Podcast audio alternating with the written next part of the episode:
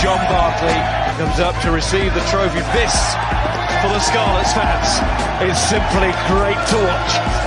They were outplayed in the first half by a Tudor side that picked and win. The 1872 Cup back in Edinburgh hands. They've beaten Glasgow. The first team in 17 attempts to come to Dublin and get a win. How good is that for you? Oh, it's great. All I'm getting at the moment are players shouting, knock on, offside, tackle out the ball. We're in the wrong sport for that. The Zebo special gets it wide to Earls.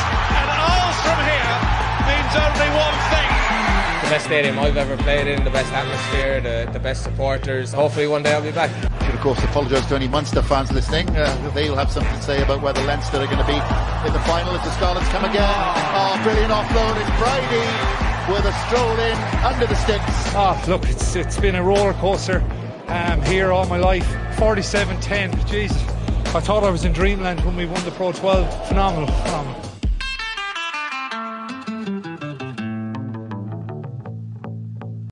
Hey guys, uh, welcome to Outside Centres with uh, Dan and Niall. Uh, we're coming to you, I suppose, in between the Pro 14 final. Fair play to them, they got it done at the start of the quarterfinals. Uh, you enjoyed watching it, Dan, did you? Because I might not even give you a chance to answer that because I have a rant to go on. But did you enjoy watching it? I enjoyed watching both halves of the of the match. Yeah. Um, no, I think it, it was definitely a I mean, I don't think anyone going into that game was expecting anything other than a Leinster win, considering what had happened two weeks prior. So, um, no, Ulster showed decent signs, but well, you thought Dean Henderson. There was, well, to be fair though, the semi-final gave uh, Ulster great hope. But before I lose the chance to complain, I just want to complain. So, med mates who were watching the Leeds Liverpool game, so in this pub in Camden Street, right in front, they had great seats right in front of the big screen. I had phoned ahead to say to the guys and uh, working there, to the actual pub, to say, uh, "Will you be showing the Pro 14 final?" And they're like, "Yeah." So I arrived towards the end of the second half of the Leeds Liverpool game, and apparently this is in Devitts. Apparently they were being very sound, but then after the first half, they came up and said, "Oh, you've been there too long. You need to move on." So they put us out. So by the time I managed to find somewhere showing it, I'd missed the Henshaw intercept try in the uh, two penalties. So you know, not they, I know, I know. People would say some people die because of COVID. That's terrible. some people's lives are turned upside down because of COVID. We haven't had sport because of COVID. But you know, there's there's other people suffer in other ways. yeah, I no, missed about half an hour of that game. I, I think that that's the whole thing. Like people are starting to take, well, in Ireland more so. I think people are starting to take the uh, the legislation a bit more seriously. But um, th- yeah, well, the politics of COVID is infecting rugby. I mean, obviously that's kind of me just mm. being uh, a little petty, but I mean, we were talking there earlier today about this situation between New Zealand and Australia are trying.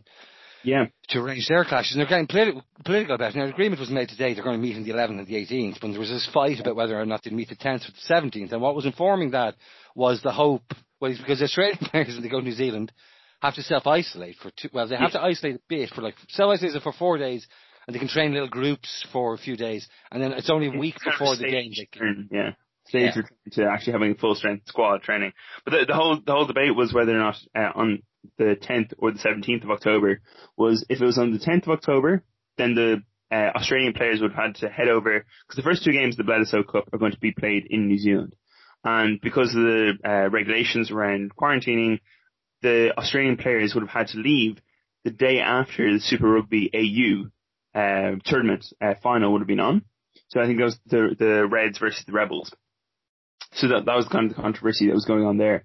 Uh, but then if it had been a week later that they were starting, then all of a sudden the rugby championship would have been pushed back a bit further. So then all of a sudden you had the likes of Beauden Barrett and Richie Mo'unga saying, "Oh, if we're going to have if we're going to have to quarantine when we come back, that means they actually miss Christmas." So there's all sorts of kind of mm. and intra politics going on there. So um, that's that's why Australia were really pushing for it. Well, yeah, and I suppose we don't really know the full details of how European rugby managed to get these quarterfinals to go ahead, where people are going to be travelling from country to country. Did Ulster even get over to Scotland? What was the what was the regulation? Yeah, so they're after getting exemption, uh, and yeah. when this new Six Nations, well, it says when the Six Nations is run, and then the new Six Nations, this Nations Cup thing is run directly after. There will yeah. be issues there as well. We don't know where we'll be. People are talking about Dublin maybe going to lockdown again.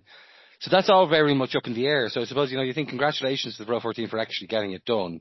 Yeah. Uh, the Premiership in, in, England still isn't way. Yeah, exactly, in a, in a pretty reasonable way. Even to the point where, um, it, when you look over at the in the Premiership, the Premiership final is going to be played after the Heineken Cup final. So, like, when you think that like the Leinster players are probably going to be playing the most amount of rugby uh, by any Irish rugby players this year, and then to go even further, the English like, oh no, we'll, we'll do one better than that. We'll, we'll, both continue playing the full rest of the season, add in the European Championship if Sarries get there, or if Exeter or Northampton get there, and then all of a sudden you're still going to have to keep playing the Premiership. There, I mean, I just don't see how England. Uh, well, it's only of it's only of concern uh, to Exeter, really, isn't it? Because even Saracens, if they get through the quarterfinals, uh, are out of the Premiership anyway, so they don't really care true. when that final is. So it's Exeter trying to juggle the balls, Exeter trying to do Leinster in uh, in England. I've actually got the highlights of the final on in the background. I mean, people talk about cramming. I'm catching up right now, but I am. Uh, Sure. I am uh, curious though. The semi-final uh, Ulster versus Edinburgh. Uh, so you had this weird. I, I'm seeing him now. Uh, Alby Mathewson, this uh, ex, Yeah. this Kiwi guy. So Kiwi guy, Munster as well. Yes, yes. But for the first half of that semi-final, Ulster versus Edinburgh, uh, and Edinburgh obviously ran ahead. But the first half, John Cooney was just basically doing these short passes off the back of uh, the scrum uh, and the breakdown, and just these short passes, and then the forwards were just running in. And this went on for half an hour, and they weren't getting anywhere. Mm. So then at half time, they take Cooney off, and Mathewson goes on, Yeah. and then suddenly uh, Cooney isn't being picked because Mathewson brings this spark. But surely Cooney was only doing what he was told. It's kind of one of those. But this is the thing. This is the very fact, and it's kind of pervaded into a few aspects of Irish rugby. It's it's the hangover from the Joe Schmidt era, where unless you're an absolute superstar, you just do your job, and that's what that's all you need to do. So that's why our inside centres have always been kind of crash running with with him and uh, with Joe Schmidt under um, as the coach. So it, it- you're you're getting a lot of players just fulfilling their role very well, and even when uh, when Ireland beat the All Blacks, you had um, you had oh Marmion uh, coming in, and he was just doing his best Conor Murray impression. So it was a very set role. So that's where I think John Cooney may have suffered a little bit from uh, the tutelage of Joe Schmidt. Well, well, I suppose your John Cooney's and your Luke McGraths weren't picked uh, against the All Blacks because they couldn't do as good a Conor Murray impression, and Schmidt wanted Conor Murray to play. Uh, I suppose kind of also what I'm getting at there, though, I get what you're saying, but you would, like, if you get to the point where you're losing in the semi-final and you say you'll make a few changes, and the thing about Alby Mathewson is that he's not going to, he might have a bit of a spark and won't be as structured, you're kind of just rolling the dice at that point. And it worked out. Yeah. And only barely worked out. But the whole Cooney kind of response was seems a little sloppy. And obviously, sorry, think it was it's the, it's the fact that they- were finishing out the season. Now, what's going to be interesting is to see how they go to Toulouse um, in the Heineken Cup now this coming weekend. To see are they going to revert back to Cooney, or do they think that uh, Mathewson has laid enough of a claim to that starting position that they saw what they they saw what they got in the final against Leinster, and is that what they want? Well, yeah, and I suppose they were much they were closer in the first half against Leinster in the final than they Mm. were in the second half. Uh, on Toulouse, uh, just trying to cap. I mean, it's difficult to tell form now. I mean, they've just Yeah. started their new season over there in the top fourteen. They almost beat Clermont away, so Clermont at home they almost beat. Mm. Uh, came down to a disallowed try at the end or something, but. Uh, you don't know what that means. Now that sounds very bad for Ulster. Like if that's if Clermont are on form, Toulouse are going to Clermont at home and almost beating them, that's very very bad news for any rugby team play, facing Toulouse. I think this is the interesting thing. If if you had if you'd asked me before lockdown, and obviously assuming that no COVID was going to be happening, uh, that what what are Ulster's chances going to Toulouse uh, in a Heineken Cup quarter final? I now given that Toulouse have had a very good season so far, but I would have said that Ulster probably had a fighting chance. You had John Cooney coming uh, coming in on form. You had Billy Burns really trying to uh, starting to bed himself in there at out half for for Ulster. Uh, and you had Stuart McCloskey and the likes of uh, Gerard Gilroy and Stockdale kind of coming into form. And then all of a sudden, the, the, I don't think they've gotten fully back up to speed. They're not. They're not. Well, they uh, have. They've know, so- always had. yeah. Well, last sorry, last twelve months they've had a lot of admirers, but very like Mm. no trophies. They, knew- they, they pushed, 18 they pushed Leinster very, very close last um, in the last quarterfinals last year. True, true. And do you think if you're, uh, I suppose, if you're Cooney or Madigan, maybe you weren't uh, your your your story has gone in a different direction. But like mm. if you're Jordi Murphy, you're there being commiserated with by Leinster players, yeah. and it was David before moved you, like didn't he? I mean, you were considered kind of too good to be with Leinster. Now there's arguments over what Jordi Murphy's form is right now. It can it can fluctuate, mm. but the idea but was. It, it, was it was I remember when he when he uh, Jordi was leaving Leinster it was it was seen that the back row for Leinster was just there's too many people there. You had the likes of Jack Conan, Josh van Flier, you had Dan Leavy, you had Heaslip still in the mix at the time. Um, so there's a lot of players there and a lot of international quality players. And then it was just towards the end that all of a sudden it was that Six Nations that all of a sudden Jamie Heaslip is retiring. You have Sean O'Brien. Well, Dan Leavy getting so injured. I mean, I don't. They probably Leinster would have kicked up a stink had they known that was going to happen, which they didn't. Yes, but but, but there there was it, it, yeah, it was kind of there's a lot of players in flux at the time. Now that being said, when you had the likes of Will Connors, Max uh, Max Deegan, um, Scott Penny all coming through for Leinster, you, you do all of a sudden get okay, maybe he was seeing a bit further ahead down the line and realizing that the pressure was probably going to be a bit more substantial, not just in that season. Um, True, he's actually paying attention to the kids in the academy, like he knows what's exactly, happening. Yeah, exactly. I, th- I think one thing that uh, that was interesting as well in terms of the starting lineup for Ulster on Saturday all their Leinster players were on the bench. All their ex-Leinster players were on the bench. So Cooney was on the bench, Madigan was on the bench, and both of them were a, a bit more expected um, from, coming on from the Edinburgh game. But the likes of uh, Marty Moore, Jack McGrath, and Jordi Murphy being on the bench um, mm. was quite a surprising call. Well, Murphy had a uh, did he not have a concussion protocol as well? So that means oh, right. Yeah, but I mean that's I mean if you're if you're starting him, it means if he's on the bench, it means he's, he can play. You don't. Yeah. I suppose you don't get a medical cert saying, oh, he can only play for 20 minutes because he's yeah, yeah, yeah, yeah. he's had concussion. Minutes, oh no, it's just like it comes back to the 105 minute rule, you know. And uh, now uh, Leinster, okay, dispatched uh, Ulster's 10-5 now, and I'm looking at it. It was soon I was kicked out of the pub. Okay. Um, but obviously the big challenge now is the big marquee uh, event, and I know non-Leinster fans will probably d- dislike that phrase, but it's true. Everybody wants to see this game. It's Leinster versus Saracens, and it's not yeah. just that they're so allegedly the two best teams. Yeah, yeah, exactly. And it's not just allegedly they're two best teams in their league. It's the uh, story. It's the emotional element of Saracens who have now been relegated, uh, and this is it. Like this is the only thing they can win. And you've got to think that if you beat Leinster in the quarter final away, I mean, the away means le- less in these COVID times. Exactly. But uh, no, if, you, if you beat them away, well then, you know, your odds on favourite probably now to win the tournament. So they yeah. are so fixated on this. I hear Owen Farrell is playing the Johnny Sexton role in training. Yes, after he decided to do WWE move to Wasps there. Yeah, I mean, uh, like when you read English media about that, what they would say is something along the lines of, "Well, Owen Farrell is such a precision player he decides he's going to go for the tackle at the yeah. highest possible point he can get away from. And then, you know, if somebody, so his, his, his brain is involved in such precision that if the other guy moves slightly, yeah, he's yeah. accidentally nearly ended his own career and the other guys possibly.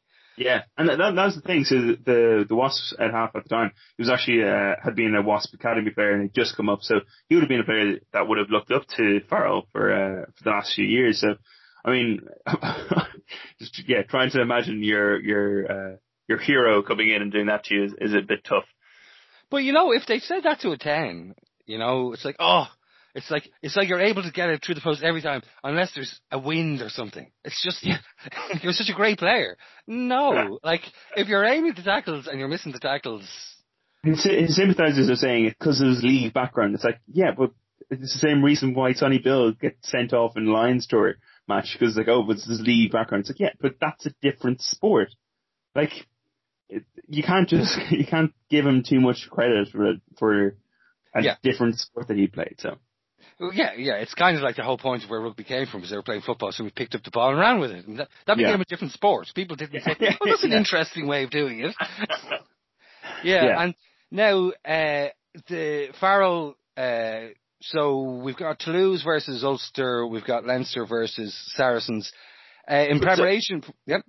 So looking at what that Leinster match does have to to offer, I think it, it is going to be as much as we, we do like uh, the backs on, on both teams, and you have the likes of Alex Goode, you have um, I think well Liam Williams is back with the Scarlets now over in Wales, so the kind of the dominance that they exhibited in the air last year, uh, especially considering the fact that um, that Farrell is out, that may be a bit more subdued. And also you have the likes of uh, Jordan Larmour a bit more secure in the air now. That's really been, been something that he's been putting himself forward for in the last few games for Leinster. So I think it will be more of a forwards dominated game because of kind of the structure of us just being back into the new season, the way we've seen um, teams playing so far, and then also uh, just because the backlines. Uh, Has anyone ever? Sorry, I'm, uh, the Robbie Henshaw intercept try is going to come up uh, soon. Yeah. He's not a man you would credit as usually getting the intercept try. Maybe, as you say, maybe he's just from the Joe Schmidt era and he's just only focusing on what he's supposed to do and that chance would pass him by almost. But has anyone ever thought to put him at fullback since Joe Schmidt? You were just talking about fullbacks no. there. And no, and very few, uh, very few in the professional era have. Uh, despite John Muldoon's comments previously of uh, why would you have a Ferrari pulling a track, uh, pulling a trailer, which was the description of uh, Robbie Henshaw playing outside centre, um, when he can just, just be playing fullback. But I mean, it, it's he's, we've seen, we've, we've as Irish fans, we've seen and tried to forget uh, how he played a fullback against England. Well, I year. wonder, I wonder will it come. I mean, people, Larmour does have his critics, and they're getting quieter and quieter, but there's less and less rugby has been played recently. So it's difficult to know if people are still critical of Larmour. And with Carbery kind of out, I don't know, Yeah. it might, it might be an option that rears its head again. But sorry, No, I, I, there, there is developing options. I think Stockdale's made a, a strong claim uh, to play a fullback Mm. in the last few games, and then you have the like likes of Conway um, really staking claim in uh, in Munster as well. He's obviously been focusing more on the wing, but I think that there is an option there for him. Um, and despite the news that uh, a, a fellow podcaster has released uh, today, despite the fact that Zebo looks like he's going to be leaving Racing, I don't think we want him back. Uh, the way you mean there is Ireland, I guess, or Leinster fans, Leinster Just and Ireland fans. fans. Like Munster fans would disagree. I mean, I don't want to get into a slanging match about Simon Zebo just yet. We'll save that for a bit, but we'll just finish the quarterfinals that are left this weekend. Uh, Clermont are hosting Racing, so you don't know who's going to win that. I mean, no matter whose form, what form you're looking at, especially with COVID times with no home advantage. So that'll be very close, and the spread is minus three. And then Exeter host Northampton. Now Exeter are, are running away with the Premiership, though they split to semi-finals. They'll, they'll still be confident, but it doesn't mean they've the Premiership in the bag. But the spread there is minus 15. Exeter should win that. So the close well- games will be, well, they'll all be inter- close apart from that. an interesting thing that's been happening in the Premiership, uh, and you've seen it some of the kind of peculiar results that have been thrown up. Even, for instance, uh, the past weekend, you had Wasps beating Bristol by, I think, 40 something points to 15, uh, whereas you'd generally assume that Bristol would be the, the far superior team at the moment. So yeah, you do have, uh, a lot of teams either going with, rather than spreading their skill levels across two teams, because they're going to be playing two games a week, uh, you have some teams going, okay, we're going to win this one, we're going to throw this one, we're going to win this one, we're going to throw this one. So look, it'll be interesting to see kind of the teams that both of these come in with, considering their other uh, concerns that they, they have as well. The uh, the other thing I wanted to sort of touch on there uh, is if people. I mean, one of the great things about rugby is your quarter final uh, rugby weekends. But I mean, I wanted to. I mean, I opened with highlighting the danger there, so people are aware that you know if you've got two quarterfinals on, Yeah. you have to. I mean, you have, to, you have to be willing to break the law and allow. This is in Dublin in Ireland anyway. You have to Yeah. be willing to break the law and let people let you break the law because just learn from my mistakes, people. If you're sitting there for a game or you arrive like the half, the end of one game, bit of a break, Yeah. the next game, someone's going to come over to you and say.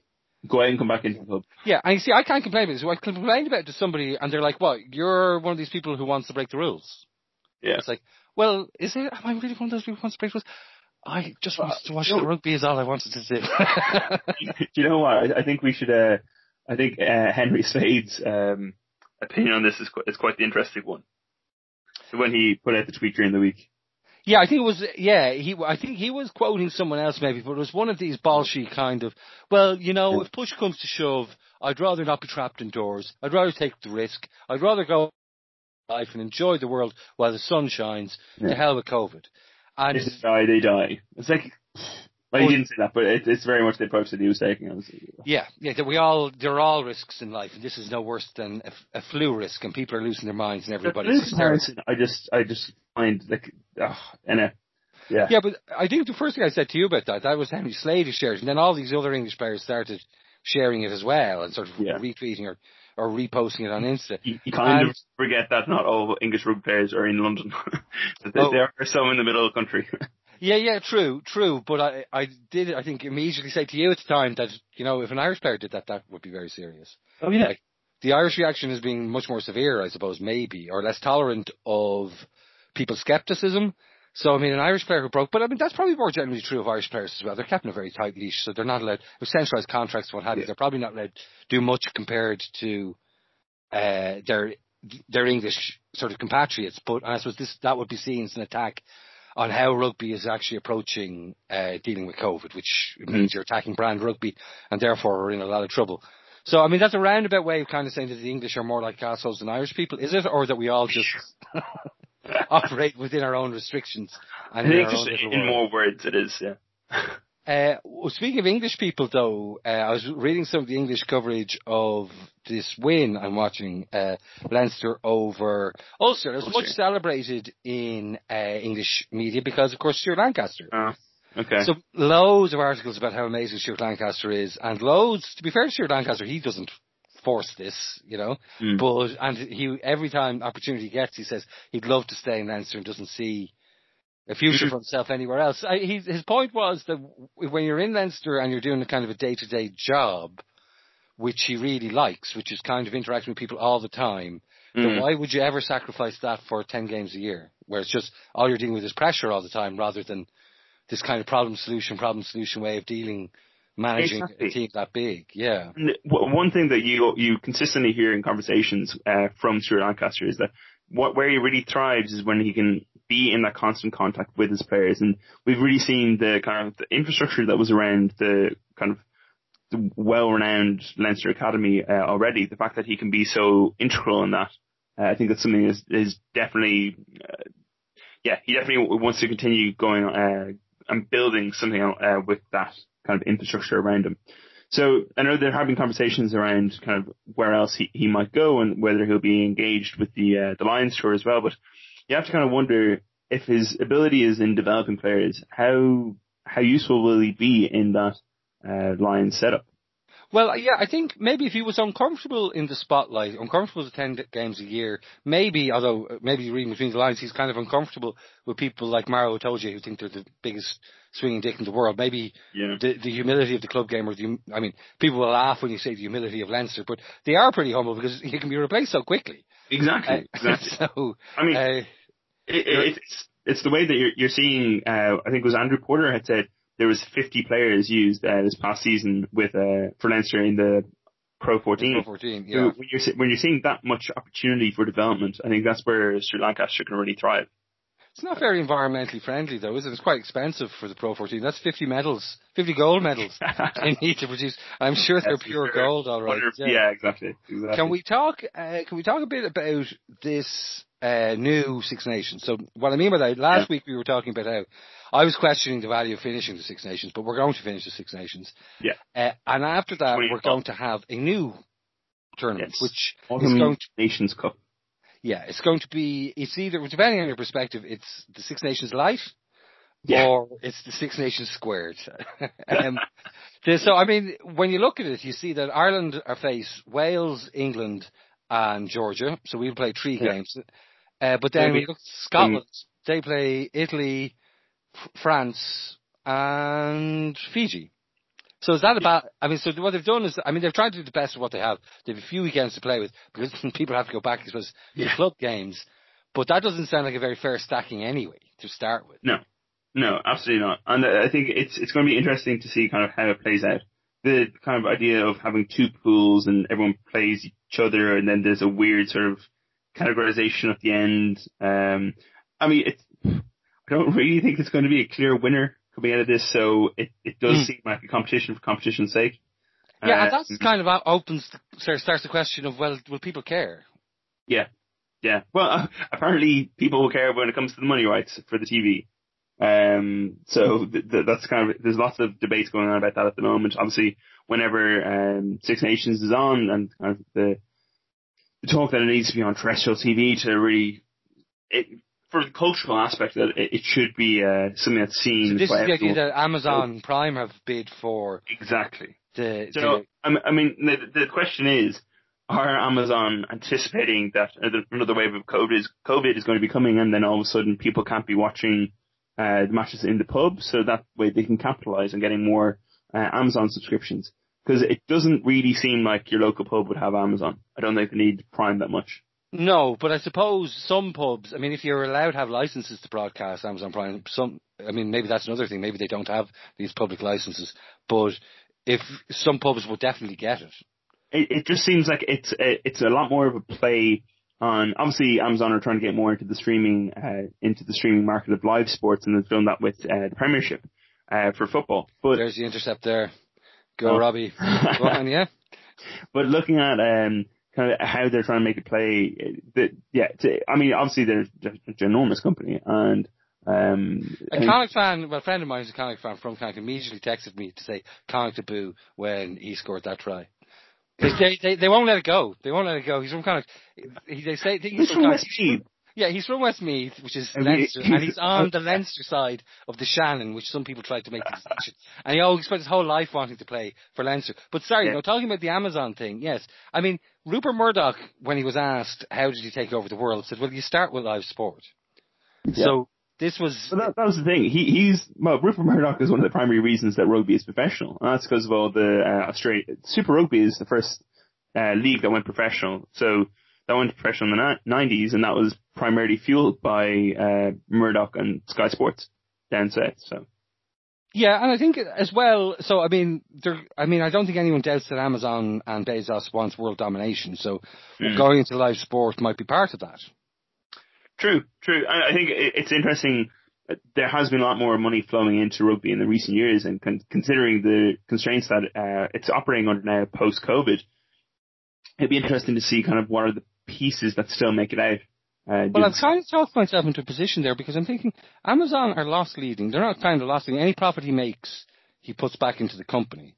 So maybe they're not the world's worst sponsor to have for something like rugby.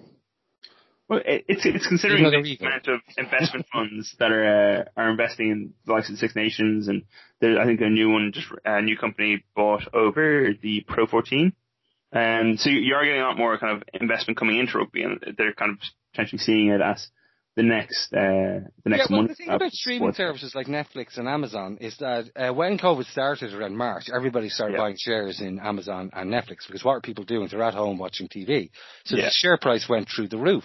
But now mm-hmm. it's actually beginning to spiral a little because they can't produce content. So you the, we definitely know that with Netflix, I know. oh yeah, well I mean, there's yeah, I mean I wouldn't be Netflix's biggest fan anyway. I mean every if you just check the check the Metacritic rating of every movie they stick up, it's like less than forty percent in nearly every movie. Like it's insane. It's honestly say that the 2020 version of uh, straight to DVD is Netflix original. So yes, you know definitely, but yeah, that is the yeah. So that's kind of like the mode uh, they're using. But anyway. Uh, so, I think it's Amazon are trying to get into uh, kind of yeah, as, as you said, more into live sport. Uh, we'll see how this goes. Yeah, there there has to be a substantial amount of money. Though as well, I mean, on the other side uh, of how interested people will be, and I kind of mean that in terms of the players as well. Like, do you know the way there's that moment in a rugby game when everyone on the pitch seems to weigh up the importance of the game and suddenly stops playing. You know that those sorts of moments. Is it, this is the Leo Cullen moment where he, he used to bring on Joey Carbery uh, for Sexton. It's like, oh, the game's over, cool. Oh no, that's when you're winning. But you know okay. those? You know those moments when uh, suddenly the energy leaves? And yeah. you realise that these guys have left the pitch. Oh, did you just see that after the intercept try? Is that what happened there? No, no, no, no, no. just, I mean, you see it all the time. I mean, Ireland uh, have done it before. Ireland did it against Italy, of all teams, a few years ago under Kidney um, when you start wondering, well, what is the end of the, like, it's not the end of the world if we lose this game. Okay, I might get into a bit of trouble.